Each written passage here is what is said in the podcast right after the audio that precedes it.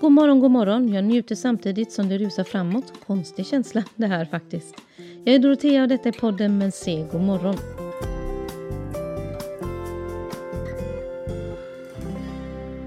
Jag har ett ämne inom time management som jag verkligen brinner för.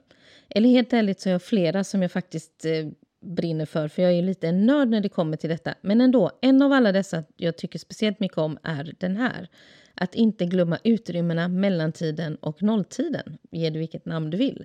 Under din dag på jobbet och även hemma så dyker det då och då upp stunder då du väntar på något. Eller där det liksom inte händer någonting just för tillfället. Stunder då du inte riktigt kan ta tag i något för det är lite för lite mängd av tid. Vad ska den här tiden användas till då egentligen? Ja du, det går ju att skicka iväg ett mejl på den tiden kanske och det går att prata med en kollega och det går också att gå och hämta en kopp te. Men jag skulle säga att den tiden ska användas till paus. Att inte göra något alls, inte ens scrolla på mobilen. Det är viktigt att uppmärksamma dessa stunder. På jobbet kan de lätt drunkna för det finns ju alltid något att ta tag i. Men det gäller att tänka till på vad som är värt att göra. För om när du väl sätter igång någonting så kommer du ju inte kunna avsluta det och då är frågan om inte det skapar mer stress än vad det ger resultat. Och vila är viktigt. Pausa hjärnan ibland. Men vet du vad som är ännu bättre? Jo, det är att boka in den här nolltiden i din kalender redan från början. När du sätter din planering för veckan eller dagen, då planerar du även in tid som är fri från något alls. Tid som är för dig. Du kan se dessa stunder om du tittar väldigt noga. Och det är en träningssak. Ser du dem inte nu så kommer du se dem efter ett tag när du håller på med det här. Det kan vara mellan möten, det kan vara precis före du går iväg på en lunch eller på morgonen före alla andra i familjen vaknar, sådär på en lördagsmorgon, då när resten av huset kanske fortfarande sover. Vad är vitsen då med till exempel nolltid före lunch? Jo, du andas ut.